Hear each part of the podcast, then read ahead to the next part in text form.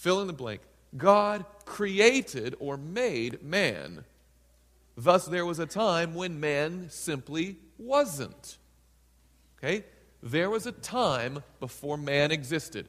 And then God formed him, made him, created him, and then man became a living soul. So there was a time before he was, namely that time when he wasn't. Okay? Now, I know this seems very simplistic to say that there's a line before which man didn't exist, after which man did exist. Right? But already this kind of messes with some people's minds. There is this concept that man has always somehow lived and we have this eternal nature to us, but not according to Scripture. There was a time when we weren't. Then God created us, and lo and behold, we were. Okay? From wasn't to was. Now, watch this. God's formula for life, He didn't just simply create just with His word of His mouth, He did something particularly special. God's formula for life is found there in Genesis 2, verse 7, where the dust, right? He formed man from the dust of the ground and breathed into him the breath of life, and thus man became a living being. So you have dust, which is just your body, the stuff, the molecules, the atoms that make up your physical body, dust of the ground plus the breath of life that God gives. And according to this, you become, man became a living being or a living soul. Okay? Which brings us to this punchline. Biblically, I know this might take people for a little loop here, but let's think about it. Biblically, you don't have a soul. Okay? Biblically, you do not have a soul. Biblically, you are a soul. Okay? This understanding, this sets the table for what happens when we die because we first have to understand what it means to live.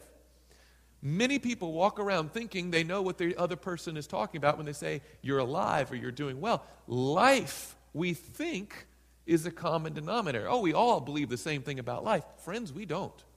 Right? The Bible makes it very clear there was a time when you weren't, and God created us, brought us into existence. And how did He create? By taking the dust of the ground and breathing into that His breath of life. And that com- completion of those two things makes someone a living being, makes someone a living soul. Now, please note again, I cannot underscore this enough. God did not kneel down and form man at the dust of the ground and have this body, and then take a soul off of a shelf somewhere in heaven, a spirit being, whatever this is, right? And stick it into man, and then the soul had a body to dwell in, and it started activating it, right? so that it's basically the outward clothing of the soul, so that you have inside of you this eternal soul that has always been and always will be, and it lives inside. No, no, no, no, no, no. According to Scripture, you don't contain a soul, you don't have a soul. You are a soul. Okay? Very important to understand as we go forward. So, if that's what life is, then what is death? Now we can start to ask the question what does it mean to die if that's what it means to live? So let's go to Genesis chapter 3, the very next chapter. Genesis chapter 3 and verse 19. Of course, we understand that Genesis 1 and 2, everything was perfect. God made things good, good, good, and very good. Adam and Eve were there in this beautiful garden, or just man and the woman. Uh, they have, she hasn't been named Eve yet, interestingly enough. But all of this happens, and everything's wonderful and beautiful until, of course, the fall. Until they decide to sin against the Creator and become slaves to a different master and bear upon themselves the wages of sin, and which is death. Okay? But what is death? Well, notice what the Lord says to Adam in verse 19 of Genesis chapter 3. In the sweat of your face you shall eat bread till you return where? To the ground. Right? He had said, You will surely die if you disobey. And he says, You will eat bread uh, with the sweat of your brow until you return to the ground. And why does he why is ground the destination for humans when they die? Well, he makes a very simple case right here. For this reason. For out of it you were what? Taken. Right? I made you from the ground, and thus you're going to go right back to the ground. For out of it you were taken, for dust you are, and to dust you shall return. Very simple. He formed him out of the dust of the ground. We see that in chapter 2, verse 7. Chapter 3, verse 19. The wages of sin, you go right back to the ground because that's what you were made of. Very, very simple, very clear. So apparently, when we die, we just revert back to that pre creation state where we simply weren't. Let's see if the Bible bears this out for the rest of Scripture. Let's go to Ecclesiastes. Ecclesiastes, it's going to be page 646 in your Pew Bible. Ecclesiastes 12, verses 6 and 7.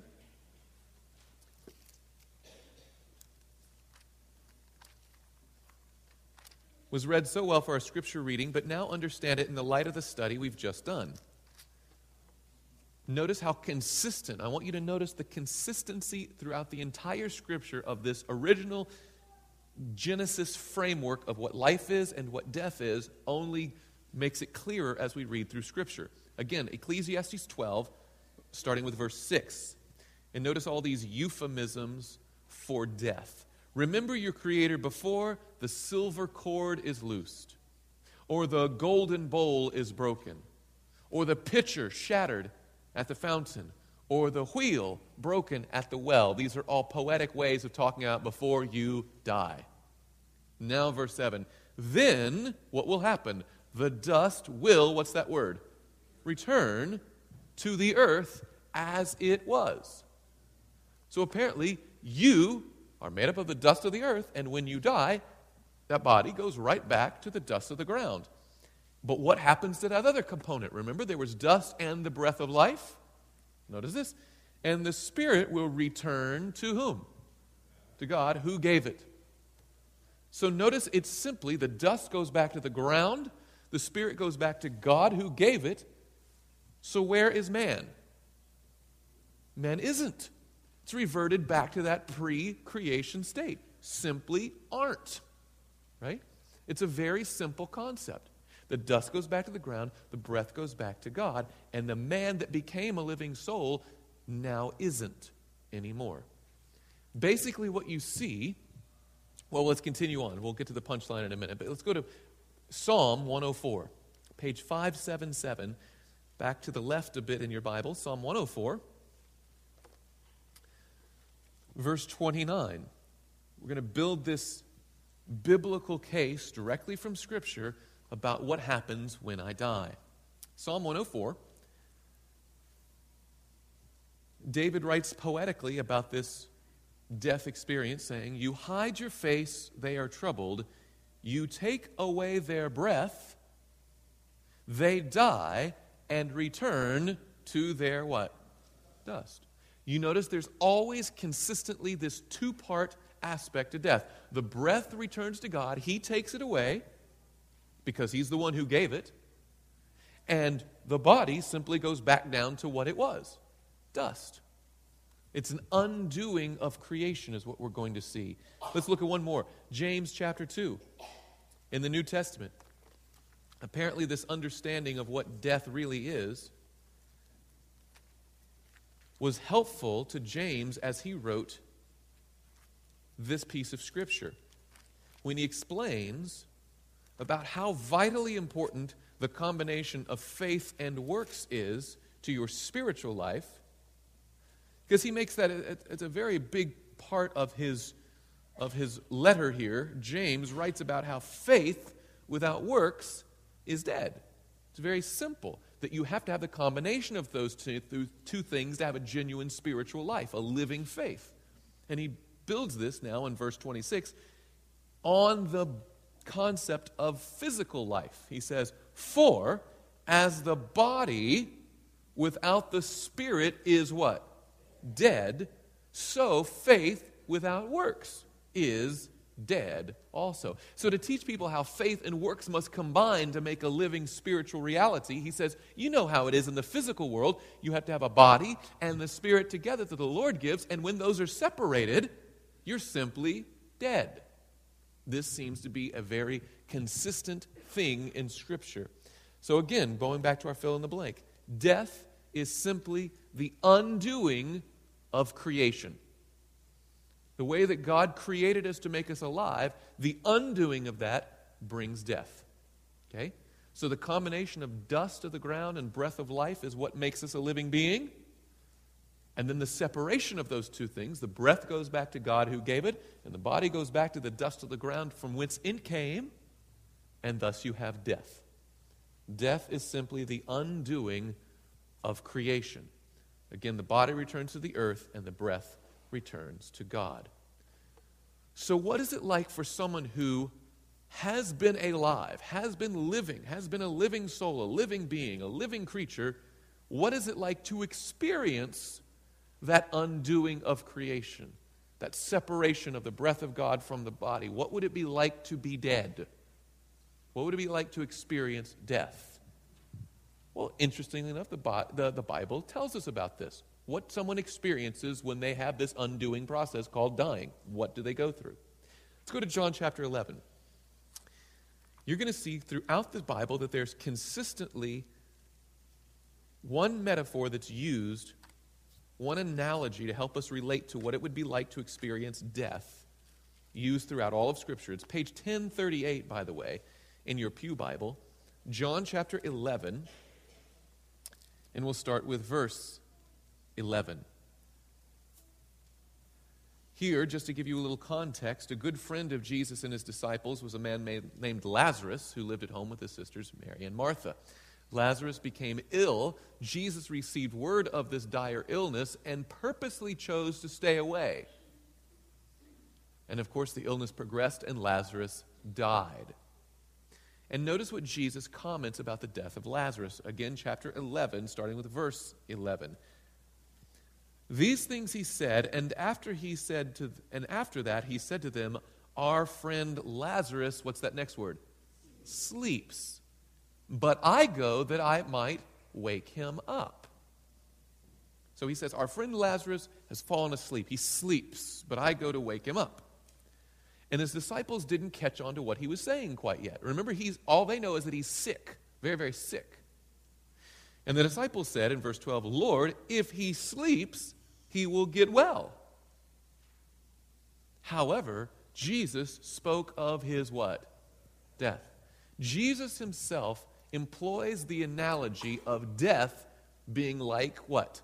Sleep. Death is like sleep. Right? Again, verse 13. However, Jesus spoke of his death, but they thought he was speaking, uh, speaking about taking rest in sleep. Right? They thought it was just the superficial level of daily, nightly sleep. Jesus is using sleep to mean death. And this becomes patently clear. Well, Jesus himself clears up the miscommunication. Verse 14. Then Jesus said to them, How? Plainly. He wasn't using an analogy, he wasn't using a metaphor, no parable, no nothing. He just said, Lazarus is what? Dead. So Jesus himself said, He sleeps. And what did he mean by it? That means he's dead. Lazarus is dead.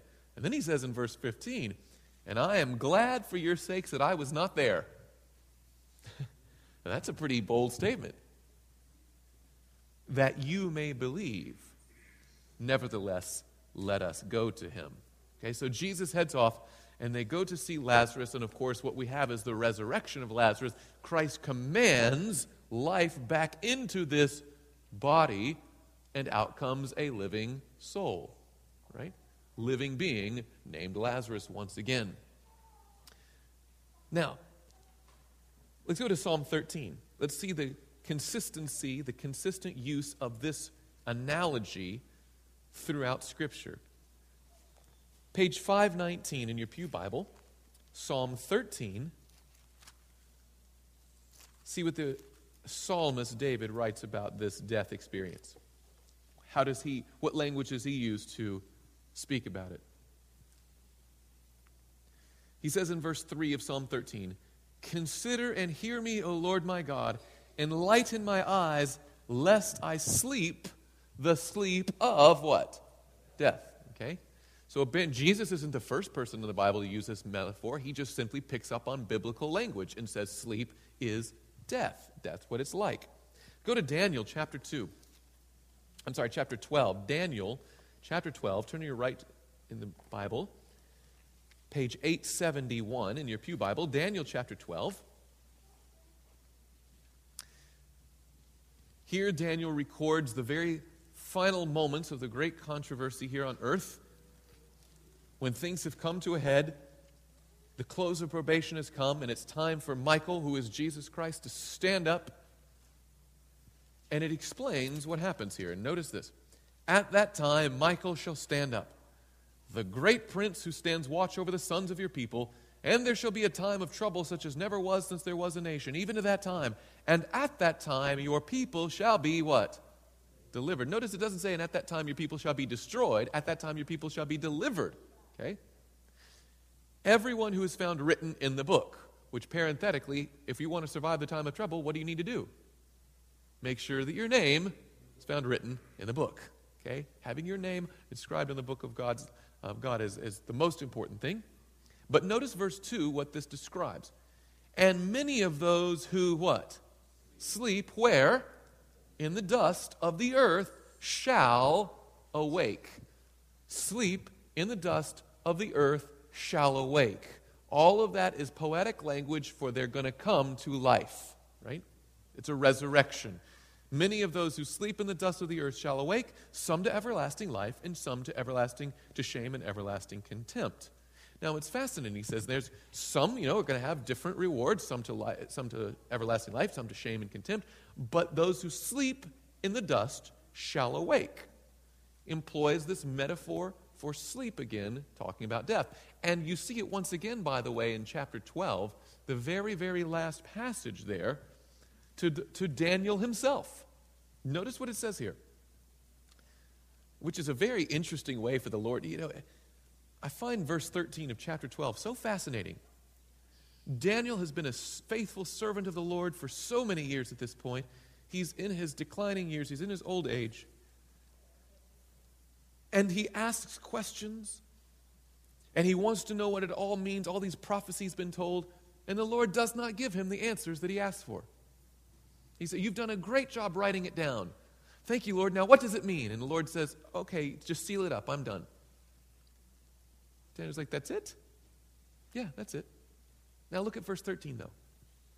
But you go your way till the end, for you shall what? Friends, what is it talking about when he says, You shall rest? Death. You're going to die. But, by the way, I'm so glad the sentence doesn't end there. By the way, you've done a good job. You're going to go die. But notice what he says this and will arise to your inheritance when? At the end of the days, right? He's not immediately going to go to heaven. He's not going to be thrown down to hell. He's like, You're going to rest, you're going to sleep, and then you will arise at the end of the age. By the way, I don't know about you, but I could sleep the natural sleep or the sleep of death if Jesus came to me and say, Don't worry, I'm going to wake you up later. Fair enough. Daniel died not understanding all the prophecies, but he knew he would rest, he would sleep in Jesus, and he would wake at the end. That's a good way to go to sleep. Good way to go to sleep. 1 Corinthians chapter 15, page 1110 in your Pew Bible. 1 Corinthians chapter 15. The Apostle Paul speaks of this death again, and once again, Old Testament, New Testament, everywhere in the Bible, you see the consistent use of this analogy that death is like sleep. 1 Corinthians 15, let's go to verse 51. Behold, I tell you a mystery. We shall not all what? Sleep. But we shall all be changed in a moment, in the twinkling of eye, at the last trumpet. For the trumpet will sound, and the dead will be raised incorruptible, and we shall be changed. Notice his language once again when he talks about some people are going to die, other people are going to be alive when Jesus comes, but those who are die, he refers to as having gone to sleep. But then we will awake right? The same language that Daniel used, the same language that Paul uses, the same language that Jesus used, the same language that David uses consistently in Scripture, death is like sleep. So to experience death, according to this, is not to be transported, not to see things, not to hear things. It's simply like going to sleep. So my question is what is sleep like? If you want to know what death is like, apparently we need to know what sleep is like. Now, for some of us here, sleep might be a very different thing. Somebody's like be twitchy and get up and walk around in the night and do all kinds of crazy things and talk, and who knows what you do, you know? Um, I'm not that one. I, I sleep like literally the dead. Literally in one position. Just lay there, wake up eight hours later. Okay, I guess I slept. I have no idea what went on. My wife can get away with murder.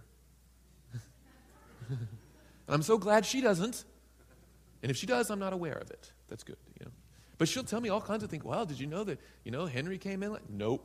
you know that Edward? Nope. You know, if it was up to me, they would just be crying all night long and I'd be sleeping like a baby. Uh, well, in fact, better than a baby, apparently. But how, how good, how, how much, how deep is the sleep of death? Are you kind of alive and kind of dead? Are you restless? Are you wandering? Are you haunting someone? Are you thinking? Are you living? Are you breathing? What are you doing when you die? How deep is the sleep of death? Let's turn over the page. Ecclesiastes again. Ecclesiastes likes to focus on things like death and purpose of life and these things. Page 644 in your Pew Bible. Ecclesiastes chapter 9, verses 5 and 6. And again, the question we're asking now is how deep is the sleep of death? Are you somewhat conscious? Are you here, kind of floating around? What happens? What's it like to die? How deep is the sleep of death? Ecclesiastes 9, verses 5 and 6. Notice this For the living know that they will die. Which, by the way, that's not the, the happiest thing to write. Everyone who's, unless Jesus comes, while we're still alive, every person here is going to experience death. You know? I'm not trying to bum you out. I'm not trying to make it bad news. I'm just saying it's a fact that unless Jesus extends your life by coming and giving you that immortal life that we're going to be promised, until that happens, every one of us is subject to death.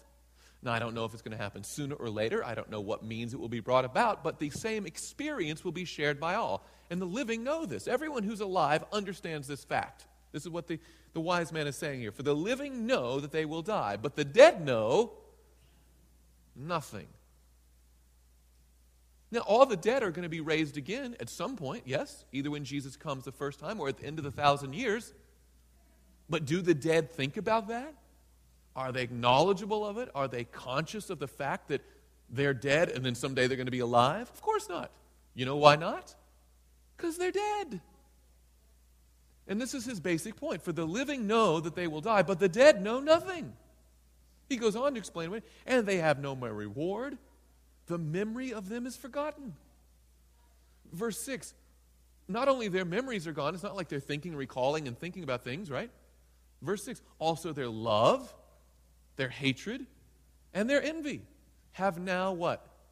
Perished all the emotions. They're not sitting there in some place. They're not thinking about things. They're not ruminating, pondering, considering.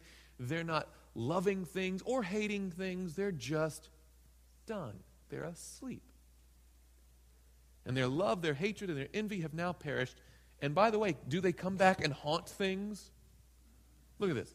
Nevermore will they have a share in anything done under the sun. Apparently, once you're dead, you're dead. That's it. It's not like you go into the grave and then come back up and start thinking and wondering, and those people that you've disliked or hated in your life or loved in your life, you come to them. No, no, no, no, no. According to Scripture, when you're dead, you're just dead. Told you that was our punchline from the very beginning, and Scripture reiterates this over and over. Let's look at the book of Psalms. Just turn back to the left a little bit two books back, Psalm 146. This would be page 601 in your Pew Bible. Psalm 146, verses 3 and 4. Here, David speaks about not trusting man because he's simply a mortal just like you. If you want to trust something, something that you better put your trust in something immortal like God. Notice what he says Psalm 146, verse 3. Do not put your trust in princes, nor in a son of man, in whom there is no help. Why is that? Verse 4. His spirit departs. Notice the same sequence. His spirit departs. He returns to his what? Earth. And in that very day, what else dies? His plans perish. You know, whatever you had on your calendar for the day, your notebook, your planner, your day timer, do they still make day timers? Is that a thing? I don't know. If you're a kid in Trapper Keeper, your assignments, everything stops right then and there. Your plans perish.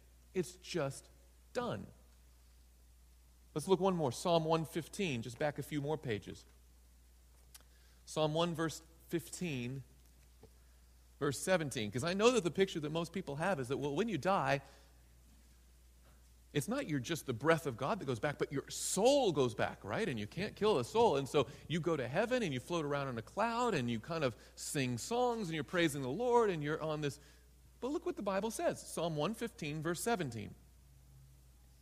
The dead do not praise the Lord. Does that mean that the dead are all enemies of God?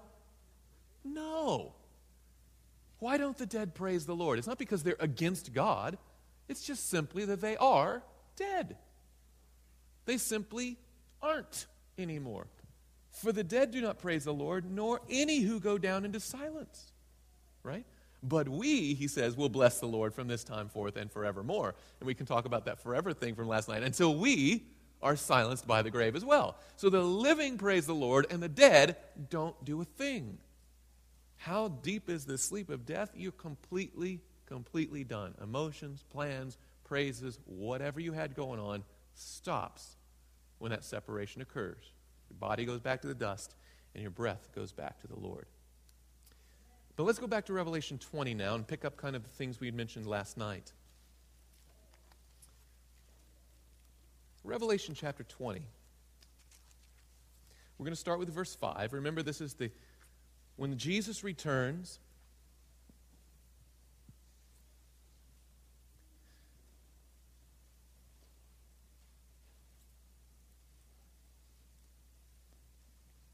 When Jesus returns, there's a great destruction of the wicked, and Satan is the only one left living. He's bound for a thousand years.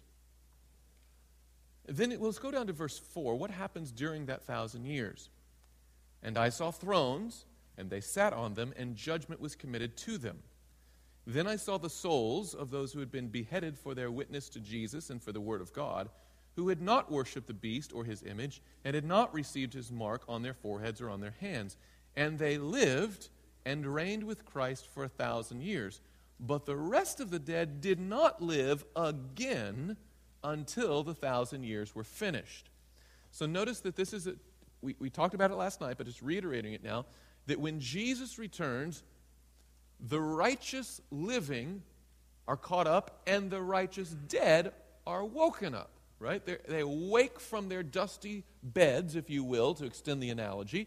They awake, they're alive, they're resurrected, and they go with Jesus and reign with him for a thousand years. But the rest of the dead, according to the scriptures, stay in their graves until the thousand years are finished. So what you have are two resurrections, okay? And watch this now the language the Bible uses to describe it. Again, verse 5 But the rest of the dead did not live again until the thousand years were finished. This, those going with Jesus when he comes and going to reign with him for a thousand years, this is the first resurrection. And if there's a first, that means by default there must be a second, right? The first one is for the righteous when Jesus comes, and a second one after the thousand years. Now, watch this. Verse 6 Blessed and holy is he who has part in the first resurrection. Over such, the second death has no power. Now, think about the logic of God. If there's a second death, there, of course, must have been a first death preceding it. Apparently, everyone, righteous or wicked, will experience, unless Jesus comes, first death. But there's a second death that the righteous have no need to worry about. First death is common to everyone, just like we talked about. Unless Jesus comes, everyone faces it. Whether you're righteous, whether you're wicked, whether you're a saint, whether you're a sinner, it doesn't matter. Everyone faces first death. But second death is something that can be avoided. Okay? What is that? And how do we avoid it? Okay? Again, we continue on. Blessed and holy, verse 6, is he who has part in the first resurrection. Over such the second death has no power but they shall be priests of God and of Christ and shall reign with him for a thousand years. Now let's skip down Let's go down to verse 14. After the wicked are resurrected, as we studied last night, after they have faced the record of their life, and after every knee has bowed and every tongue has confessed that Jesus Christ is Lord, whether it's out of repentance or out of the sheer weight of evidence. Now it says, Then death and Hades were cast into the lake of fire. This is the second death.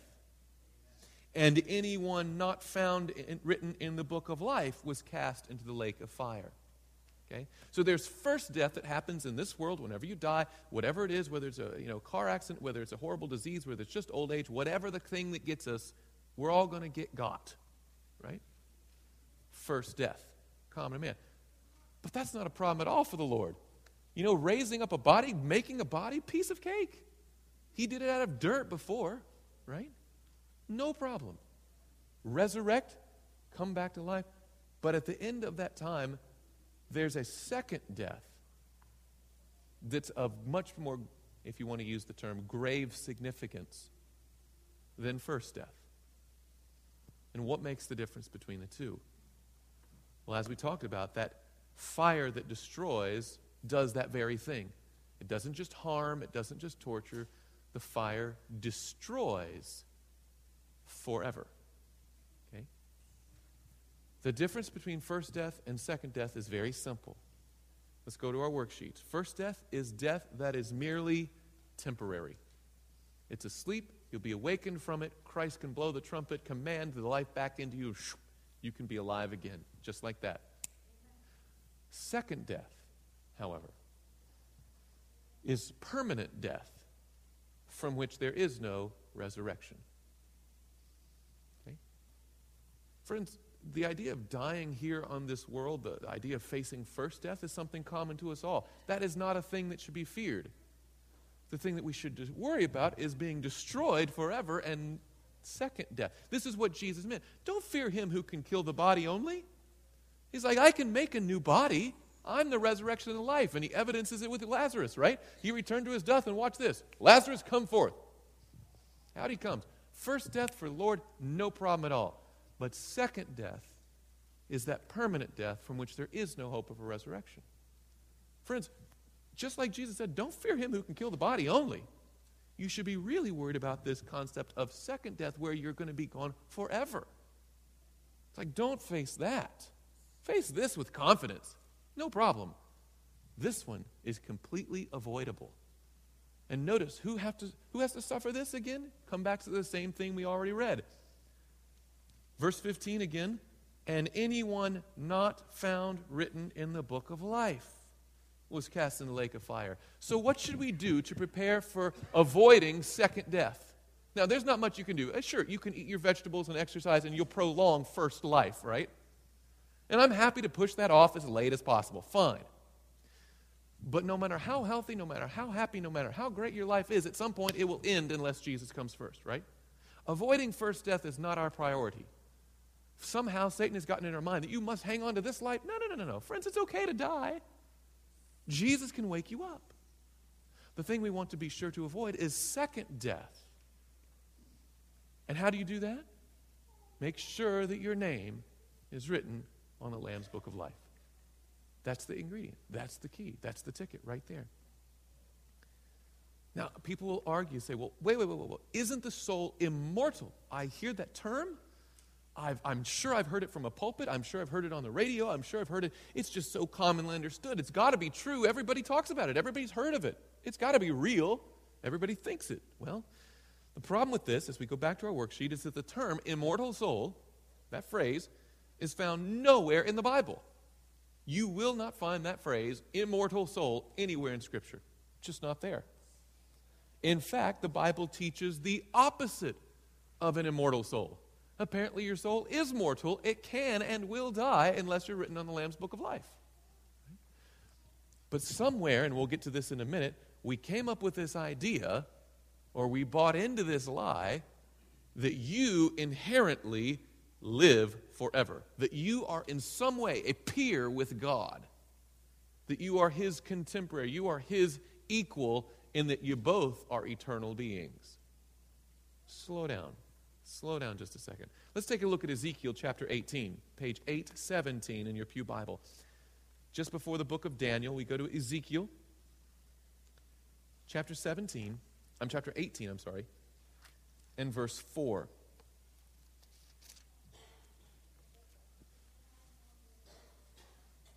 Verse 4 says of Ezekiel chapter 18, Behold, all souls are whose? Mine. Notice he didn't say all souls are equal. He said, no, no, no, all souls are mine. I'm above them all. All souls are mine. The soul of the Father, as well as the Son of the soul, is mine, and the soul who sins shall what? Does the Bible teach that you have an immortal soul? No. The Bible specifically teaches that sin, the wages of sin, is death, and the soul itself will die. And you go, well, I didn't think a soul could die because you had a wrong conception of what a soul is. Biblically, you don't have a soul, you are a soul. And he says, in the soul that sins shall die. The same thing we read in other parts of Scripture. The wages of sin is death. The soul who sins shall die. 1 Timothy chapter 6. Let's go back to the New Testament. We're all over the Bible on this one. 1 Timothy, page 1142 in your Pew Bible, right there in the T section of the New Testament. 1 Timothy chapter 6. Here, the Apostle Paul kind of gets on a roll and he gets excited about what he's writing and he starts describing God, right? And this, we'll go down to verse 15 which he will manifest in his own time. He who is the blessed and only potentate, the King of kings and Lord of lords, who alone has what? The only being, according to the Bible, in all the universe who alone has immortality is God Himself. And I don't know how to break it to you, but friends, you are not God. I am not God. I am his creation, he is my creator. There's a big difference. I'm not equal with God in my powers and my strength in my in any aspect, not even in this concept of eternal life. God alone has immortality. And he doles it, he gives it as a gift. Eternal life is a gift from God. It's not an inherent right of humanity. But don't good people go to heaven when they die? I mean, I've heard this all my life too. Like, as soon as you die, you start floating up, or you see light, or you're hovering over body, and you're conscious, you're fully aware. You follow your loved ones throughout the rest of their life. You're looking in on them as they do things or whatever, and, or they go through good times or bad times. You take comfort in the fact that your ancestors are there with you because they're all still alive, they're just in a different place, right? Is this what the Bible teaches? Well, no. By the way, the saved do go to heaven, but only when Jesus returns. Until then, right here in our worksheet, they rest or sleep in the grave. Okay? I have no problem with the righteous going to heaven, just whenever Jesus comes to get us and raises us to life again. Until then, we simply aren't. Okay? See if the Bible talks about this. Revelation chapter 14 page 1184, Revelation chapter 14, verse 13.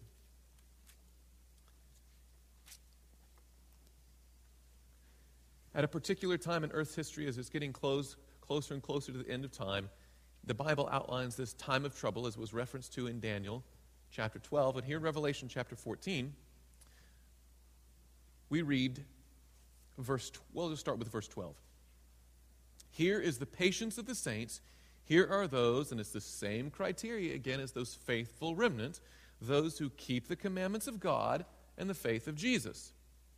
Then I heard a voice from heaven saying to me, Right, blessed are the dead who die in the Lord from now on. Notice it's not just a blessing for all the dead, right? But those who die how?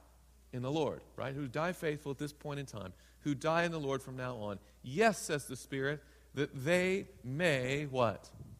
rest from their labors, and their works follow them. So, a record of their life, a record of their deeds, a record of their book. Uh, you know, when it talks about the books are open, there's a record kept of your life. But you don't physically continue to live, but your record goes on ahead, and you simply rest. You just simply aren't. Scripture makes that plain. And those are the righteous, by the way.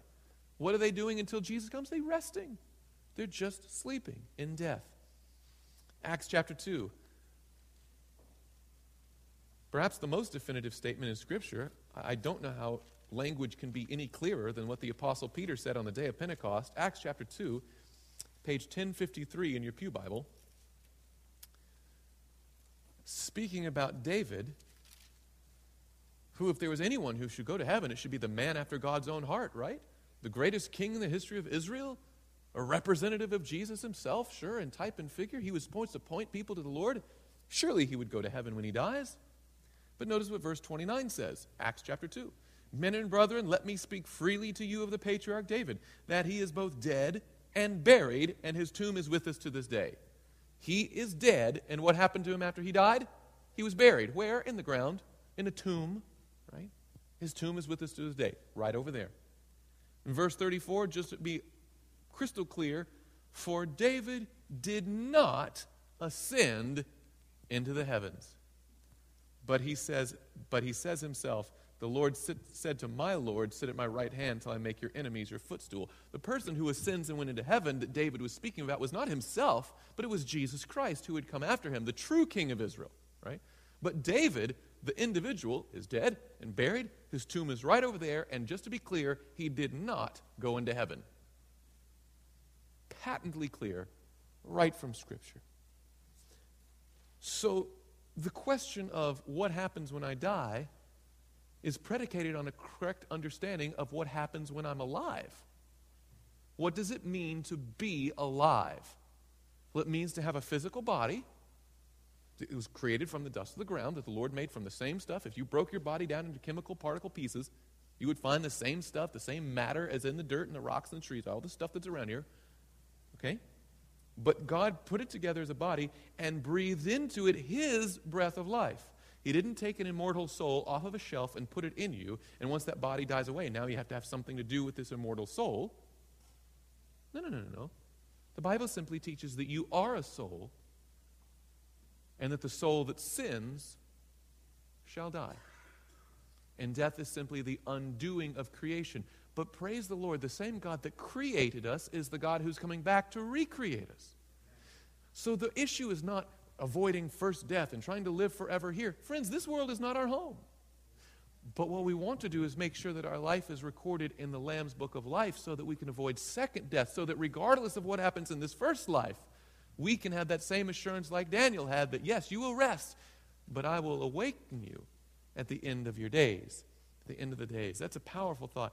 God's word clearly and repeatedly affirms, as we come to our conclusion, that when people die, they are just dead. So simple, so pure.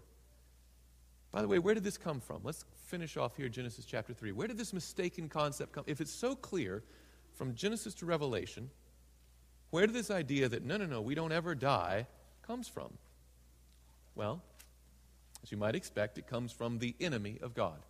If God has a truth, whatever the counterfeit is, that comes from his enemy. Genesis chapter 3. And notice here, the Lord had said to the, to the man, you will, if you eat of this fruit, you will surely die. But look what verse 4 says. Then the serpent said to the woman, You will not surely die.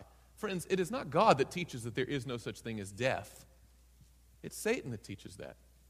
You will not surely die. For the days for the God knows that in the day you eat of it, your eyes will be open and you will be like God. Friends, we are not like God. We are his creatures. The life that we now live is not ours inherently, it is a gift from him. And we've each, all of us, forfeited the right to continue that eternal life and eat from the tree of life and go on and on. But Jesus has offered to give us eternal life again if we find our names written on his book. The appeal is very, very clear.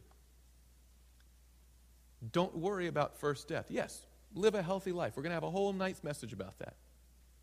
But this life is not the thing to be concerned about.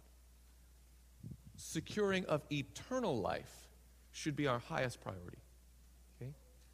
And friends, it's available to everyone. Every one of us has to face first death, but there's not a person here who has to face second death. Every single person here has that out on the Lamb's Book of Life. So once you see the truth in this, don't think, how can I protect my soul? No, Lord, how can I be written on your book so that in the end of the age you can raise me up and I can live in your immortality for the rest of eternity? Has it made clear today? Does it make sense? Praise the Lord. This media was brought to you by Audioverse, a website dedicated to spreading God's Word through free sermon audio and much more. If you would like to know more about Audioverse, or if you would like to listen to more sermons, please visit www.audioverse.org.